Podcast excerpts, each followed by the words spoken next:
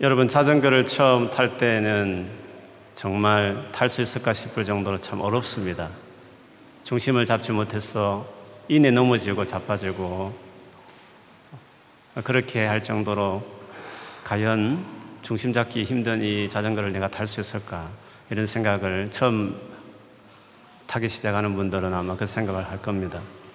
그렇지만 계속 연습하다 보면 중심을 딱 뭔가 잡힌 그것을 스스로 체득하기 시작하면 어떻게 됩니까?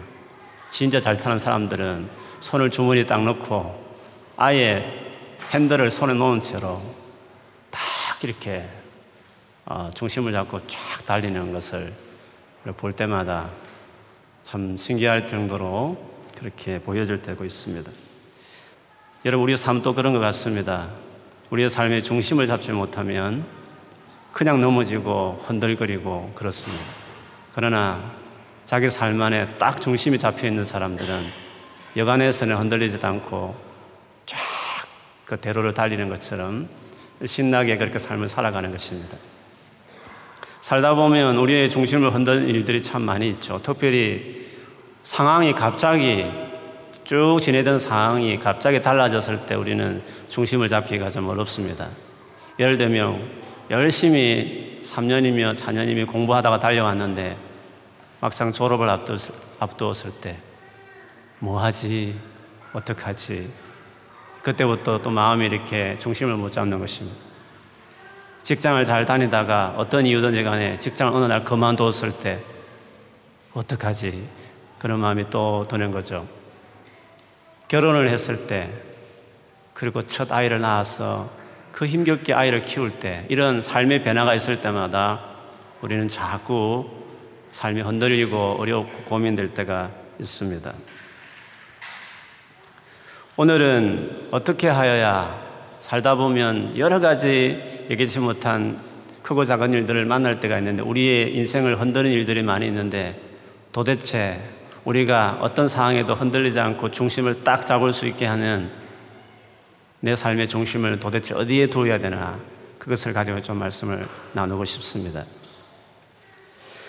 오늘 말씀은 바울이 1차 선교를 하는 도중에 지난주 음, 지지난주입니까? 어떤 병이 걸려서 마가는 돌아갔고 바울과 바나바는 높은 고산지대 공기가 괜찮은 곳에 가면 차라리 낫겠다. 예루살렘 돌아가는 것보다는. 그래서 비시디아 안디옥이라는 높은 고산지대에 위치한 그 도시로 그들이 올라갔습니다. 거기서 아픈 몸이지만 회당에 갔더니 많은 사람이 모여 있었고 해당장이 그 바울의 일행에게 뭔가 격려할 말이 있으면 좀 해달라 라고 이야기했습니다. 그러자 바울이 일어서서 긴 설교를 누가는 특히 요약본으로 오늘 본문에 이야기하고 있습니다. 그 청중들이 누구냐 하는 것을 16절에 이렇게 말합니다. 이스라엘 사람들과 예, 이건 어렵지 않죠. 유대인들에게입니다. 그 다음, 및 하나님을 경외하는 사람들아, 들으라. 라고 말했습니다. 하나님을 경외하는 사람들이라 하는 것은 유대인들은 아닌데, 즉 이방인인데 불구하고 우리가 10장에 살펴봤던 고넬료 같이 유대교의 하나님 여호와가 너무 진짜 신이다. 그런 확신을 갖고 유대인으로 개종은 하지 않았지만 유대교의 그 지키는 말씀을 지키고 그대로 살아보려고 노력했던 그런 이방인들을 하나님을 경외하는 사람들 이렇게 이야기합니다. 그들은 유대인들이 늘 모여서 하나님의 말씀을 배우고 나누고 또 경배하는 회당에 같이 늘 참석했습니다. 오늘 아마 이 회당에도 그런 정말 하나님을 여호와 이스라엘 하나님을 경외하는 이방인들이 같이 있었던 것 같습니다. 그래서 바울이 그들 다 염두에 두고 오늘 드디어 쭉 말씀을 전했습니다. 말씀의 시작은 17절부터 시작되죠.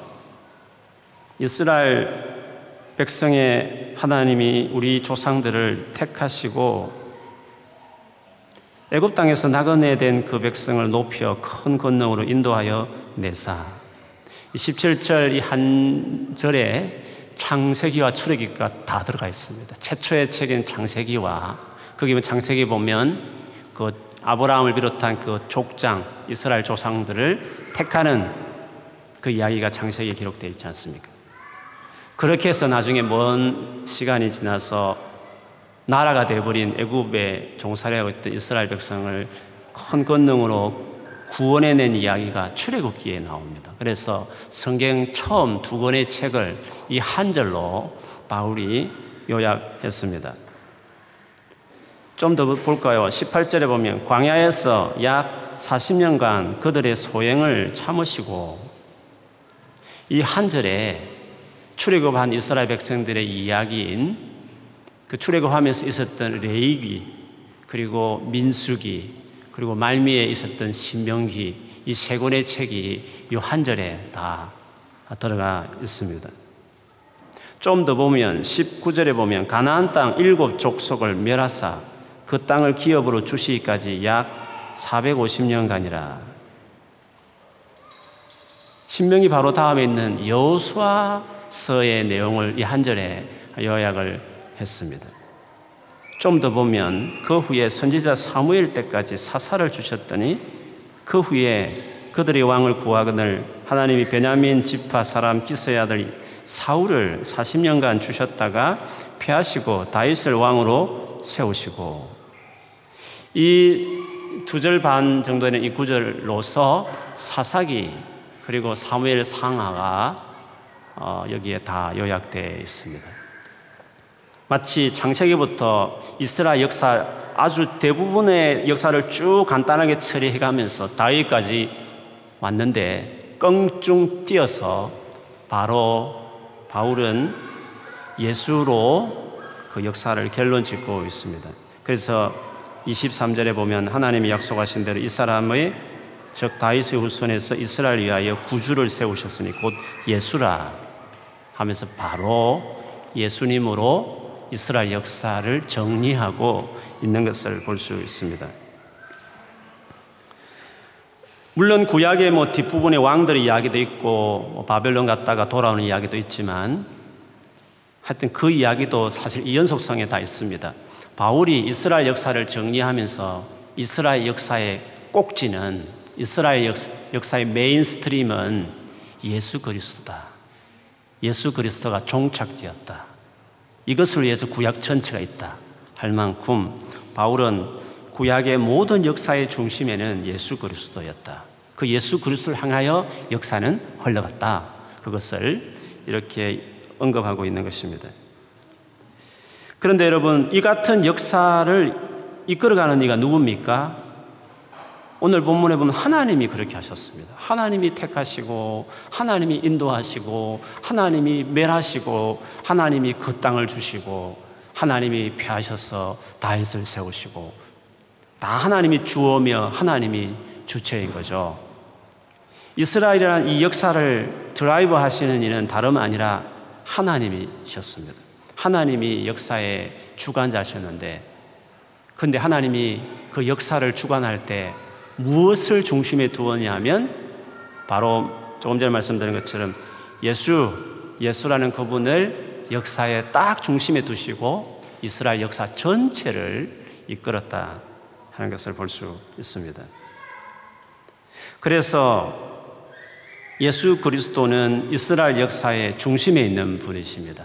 그러나 여러분, 이스라엘이라는 역사가 단순히 그 한 나라의 역사는 아니지 않습니까?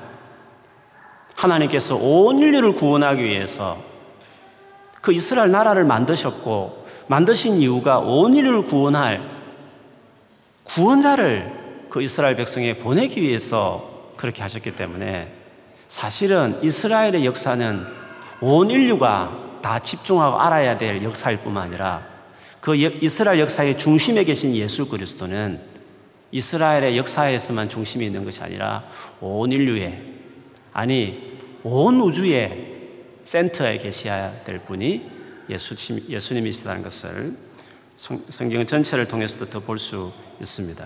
어쩌면 예수님이 온 우주의 온 나라의 역사의 중심에 있는 것은 너무도 당연한 것입니다.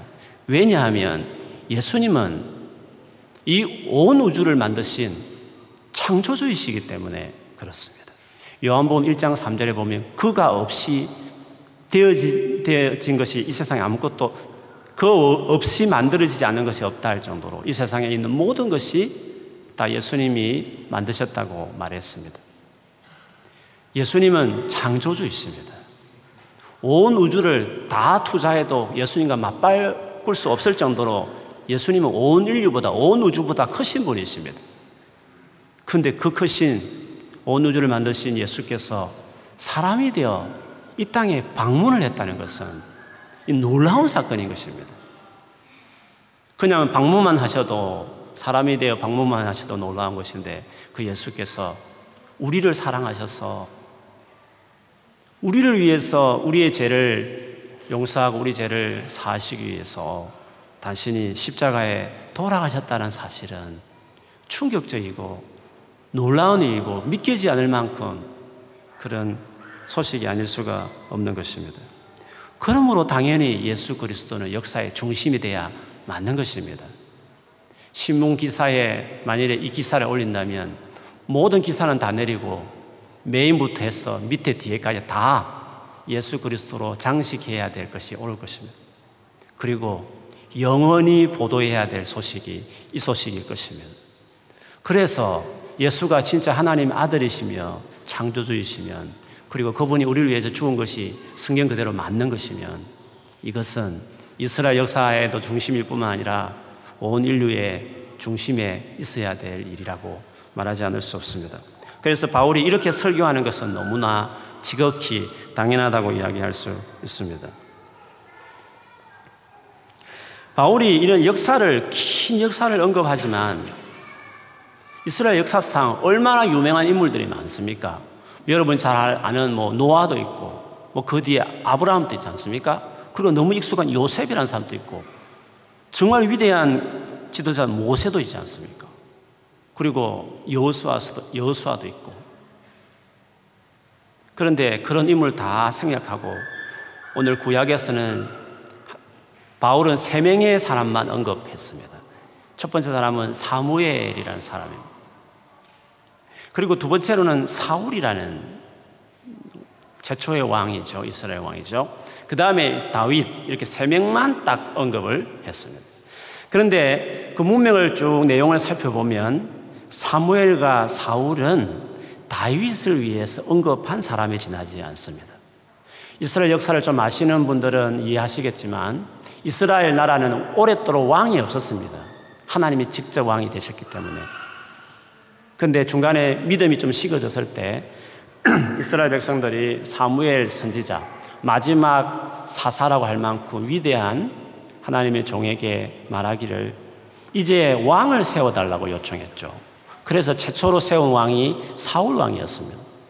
근데 이 사울 왕이 하나님 앞에 결정적으로 하나님 앞에 불순종하게 되고 그래서 하나님께서는 그 사울을 왕위에서 폐하신 다음에 두고 두고 마음에 가지고 있던 진짜 마음에 꼭 드는 한 사람 다윗을 이스라엘 왕으로 세우신 것이었습니다.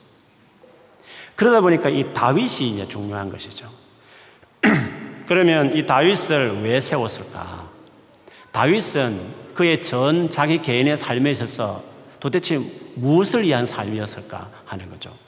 하나님께서 다윗을 불렀을 때, 만났을 때 이런 말씀을 하셨어요. 아주 유명한 구절이기도 하죠. 22절에 보면. 내가 이세 아들 다윗을 만나니 내 마음에 맞는 사람이라. 딱 내 마음에 드는 사람이라는 것입니다. 그러면서 뭐라고 말씀하십니까? 내 뜻을 다 이루리라. 이렇게 말씀하셨어요. 그러므로 다윗은 하나님의 뜻을 다 이루어 이루며 살았던 인물이었다는 거죠. 그런데 여러분 그 하나님이 이루겠다 하는 그 뜻이 뭡니까? 이어서 보면 23절에 그렇게 약속하신 약속대로 이 사람의 후손에서 이스라엘을 위하여 구주를 세우셨으니 곧 예수라. 그러면 이 뜻이라고 말하는 이 뜻은 다윗 너를 통해서 너의 캐릭터와 네가 경험했던 것을 노래했던 시편이나 그리고 너의 모든 그 삶을 다 동원해서 사실 내가 보낼 내 아들 이스라엘 구주이며 온 인류의 구주인 예수를 네가 예표하고 네가 예언하고 그 예수를 예수가 진짜 메시아라는 것을 증명하는 하나의 어떤 통로처럼 너를 쓰기 위해서 내가 택했다. 그런 뜻이죠. 그러므로 다윗의 인생의 가장 중요한 그의 메인 목적은 이 예수 그리스도 오심을 위해서 특별하게 준비되어진 인생이 다윗이었습니다. 그러므로 다윗의 전생에는 이 뜻, 하나님 보내실 구주 예수 그리스도가 누구신지를 또 어떻게 오시는지를 보여주는 인물로 살았던 사람이 다윗이었습니다. 다윗의 인생의 중심은 예수셨습니다.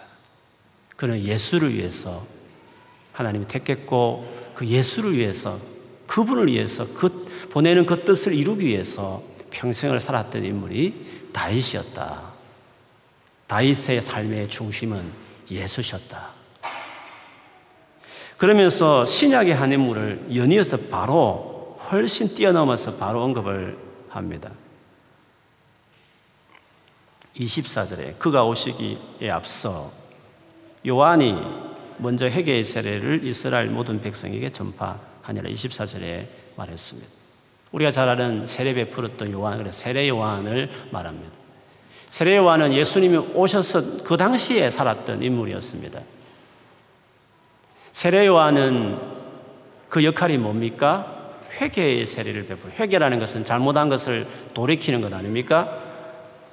왜 회개의 세례를 베풀었습니까? 하나님이 약속하신 구주 메시아 예수가 오셨으니까 준비를 해야 되지 않습니까? 그래서 죄에서 돌이켜서 회개해서 그 예수를 맞이하도록 그 예수를 영접하도록 하기 위해서 사실 세례 요한이 그 준비를 하기 위해서 오신 것이었습니다. 그러므로 세례 요한은 그 오신 예수 그리스도께 많은 사람을 데려가고 그 예수를 영접하도록 그 예수를 증거하는 그 일을 위해서 살았던 사람이었습니다. 하도 그가 청렴하고 그리고 어렵고 정말 하나님의 말씀대로 순종하는 사람이라 여겨서 그 당시에 많은 사람들이 세례 요한을 그리스도가 아닌가? 하나님 보내신 메시아가 아닌가? 그렇게까지 생각했었습니다. 그런데 세례 요한 오늘 본문에 나와 있지만 나는 그리스도가 아니라 내 뒤에 오시는 이가 있으니 나는 그 발에 신발끈을 풀기도 감당하지 못하리라 라고 말했습니다. 신발끈을 푸는 것은 종 중에서 가장 밑에 있는 종이 푸는 겁니다. 자기는 그 종보다 못하다, 못하다고. 어떻게 그리스도일 수 있냐? 그건 말이 안 되는 거라고. 그분의 신발 끈도 이렇게 풀고 묶을 수 없는 그 정도의 자격도 안 되는 종 중에서도 가장 하찮은 종, 보다도 못한 존재라 할 만큼 그런 마, 마지막 죽을 때까지 오로지 이 예수 그리스도를 증거하고 많은 이들이 예수 그리스도를 맞이하도록 그 일을 위해서 살았던 사람이 세례 요한이었습니다. 그렇게 본다면 다윗은 예수님이 오시기 전에 그 오심을 위해서 그 인생을 살았던 사람이 다윗이라면 세례 요한은 그 오신 예수를 많은 사람이 맞이하도록 데려가기 위해서 했던 사람이 세례 요한이었습니다. 둘 다 예수 그리스도가 자기 삶의 중심에 있었고 그 예수를 위해서 끝까지 살았던 구약과 신약의 인물이었습니다. 너무도 당연한 것입니다. 온 우주와 인류의 중심에 예수 그리스도를 하나님께서 두셨다고 한다면 그, 그 온 인류의 한 멤버인 모든 사람들은 당연히 하나님이 예수가 중심이다 했으면 그 중심 대신 예수님을 개개인 역시도 자기 삶 안에 중심으로 여기고 살아가는 것은 너무나 당연한 이치가, 이치가 아닐 수가 없는 것입니다. 여러분은 어떻습니까? 하나님은 온 인류에 선포하기를 모든 역사의 중심은 예수다. 라고 그 예수 중심으로 지금까지 역사를 진행해 오셨고 앞으로도 그렇게 진행하실 텐데 하나님이 예수가 온 우주의 중심이다. 라고 선언하시고 보여주시고 말씀하셨는데 그래서 어떤 이는 그렇게 여기고 다윗같이 세례요한 같이 순종하는 삶을 살아졌는데 여러분은 어떻습니까? 여러분에게는 예수께서 삶의 중심에 있었습니까? 지난 한 주간을 나는 예수 중심으로 예수님을 중심에 두고 내가 삶을 살았다. 그렇게 고백할 수 있었습니까? 혹시 이렇게 말 말씀을 드리면 마음에 불편해 하시는 분이 있을지 모르겠습니다. 나를 위한 삶이라도 있어야지 예수를 위해서만 그냥 드려지는 삶이라는 거 너무 좀 그렇지 않습니까? 라고 혹시 생각하는 분이 계실 수 있습니다. 충분히 이해할 수 있는 말입니다. 그러나 여러분 곰곰이 조금 생각해 보면 전혀 다른 말이 될 수 있습니다. 만일 한국에 있는 대학생들이 막 졸업했을 때 직장을 막 찾을 때 일반적인 직장을 찾을 때 삼성의 괜찮은 자리에 거기에 입사했다, 들어갔다 이렇게 말하면 어떻게 생각합니까? 모두가 잘 됐다고 정말 잘 됐다고 그렇게 아마 이야기할 것입니다. 만일에 외국에서 이렇게 일하는 사람이라면 뭐 구글이나 페북이나 애플 회사 같이 아니면 뭐 방크든지 아니면 여러분이 공부하는 그 전공과 걸맞는 그 분야의 최고의 어떤 컴퍼니에 여러분이 입사한다면 어떻습니까? 정말 잘 됐다고 다 이야기할 것입니다.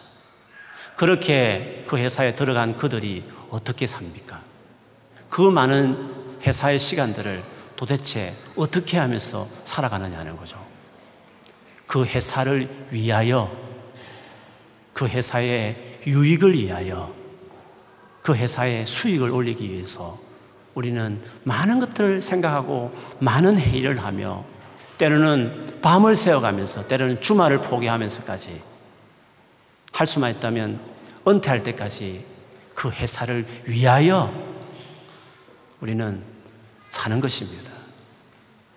그렇다 해서 자기를 위해서 산다, 살지 않는다 그렇게 말하지 않습니다. 회사가 잘 될수록 수익이 많이 올라갈수록 더 신이 나서 열심히 아마 일하게 될 것입니다.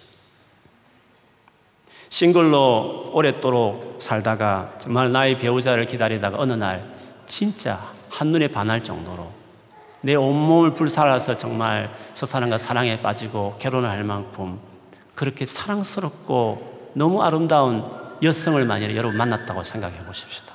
혹은 진짜 멋진 그런 남자, 형제를 여러분 만났다고 생각해 보십시다.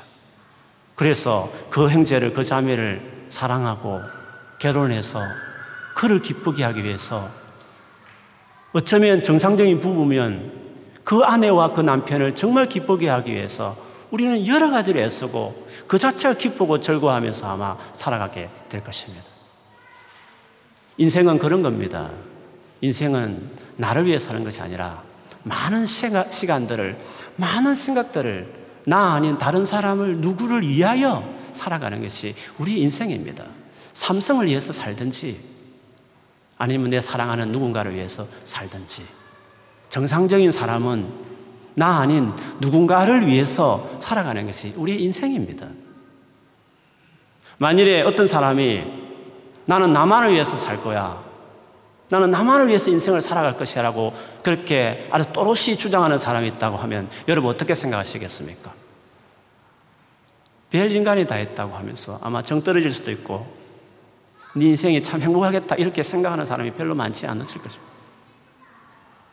어차피 우리의 삶은 누군가를 위해서 무엇을 위하여 살아가는 것이 우리의 인생인 것이면 그러면 나 아닌 다른 무엇을 위한 것 중에 하나님과 하나님 나라를 위해서 산다는 것은 그거는 사람으로서 살 수 있는 최고로 위대하고 영광스러운 삶인 것입니다. 삼성을 위해서 온몸을 불살아서 병이 들 정도로 살다가 인생을 끝내겠습니까? 하나님과 하나님 나라를 위해서 병들도록 목숨을 다해서 살아가는 삶을 사시겠습니까? 두 가지 삶이 있다면 누구를 위해서 살아가는 것을 여러분 선택하시겠습니까? 하나님 위해서 산다는 것은 예수를 삶의 중심에 두고 온 인생을 살았던 다윗이나 세례요한 같이 살아가는 삶이란 것은 인간이 선택할 수 있는 인간이 살아갈 수 있는 가장 위대하고 놀라운 삶이라고 말할 수 있는 것입니다. 직장 또 야간을 하고 주말까지 시간을 내가면서 일을 하면 알아주고 보, 보수도 많이 주고 셀러리도 올려주고 그리고 명예도 알아주고 칭찬도 할 것입니다. 하물며 하나님을 위해서 그 예수 그리스도를 위해서 우리의 삶을 드리면 그분은 얼마나 우리에게 영광을 주며 영원한 명예를 줄 것입니다.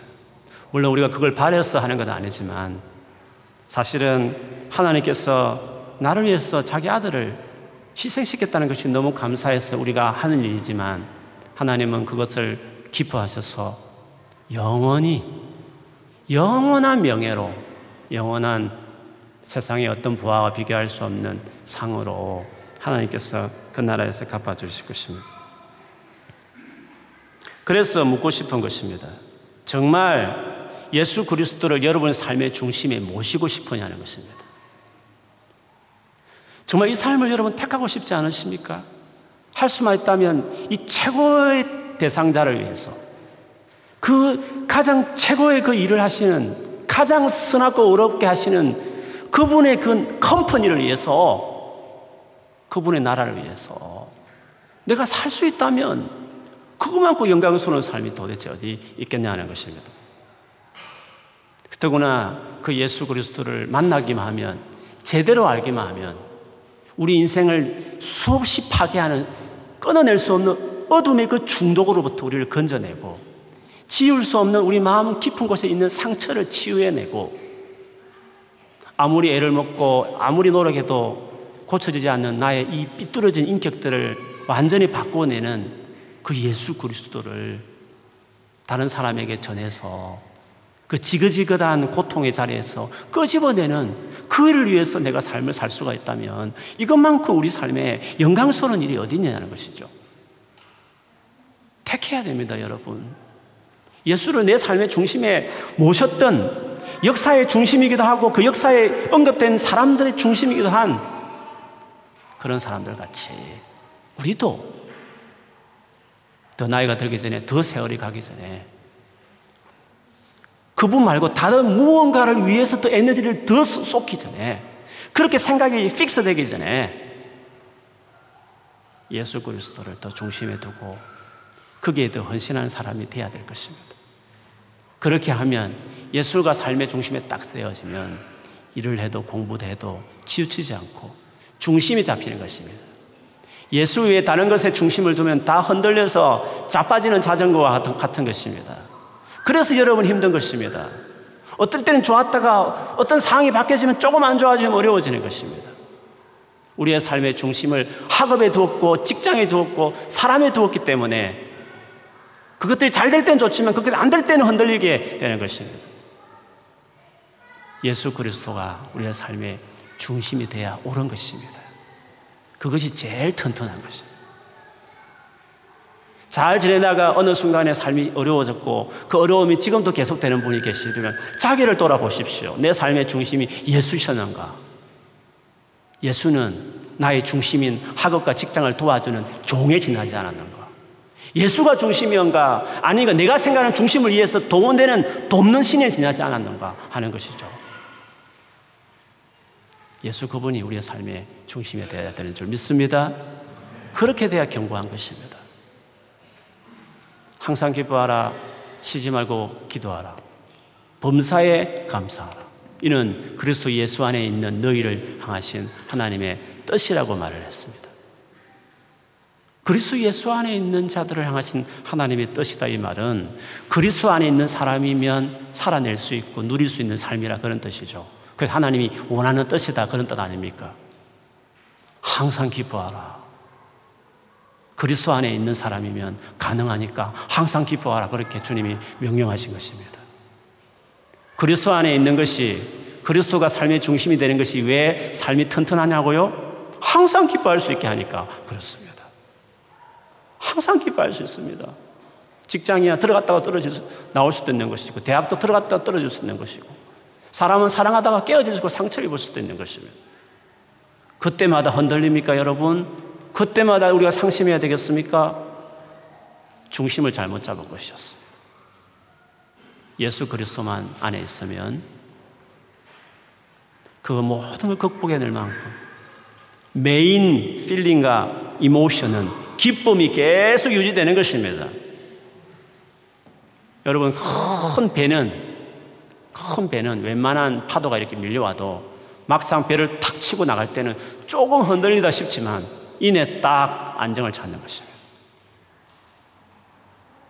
중심이 건강하면 살다 보면 정말 그런 일이 일어나, 일어나지 말아야 되지만 여러 가지 어려움이 있는 것입니다.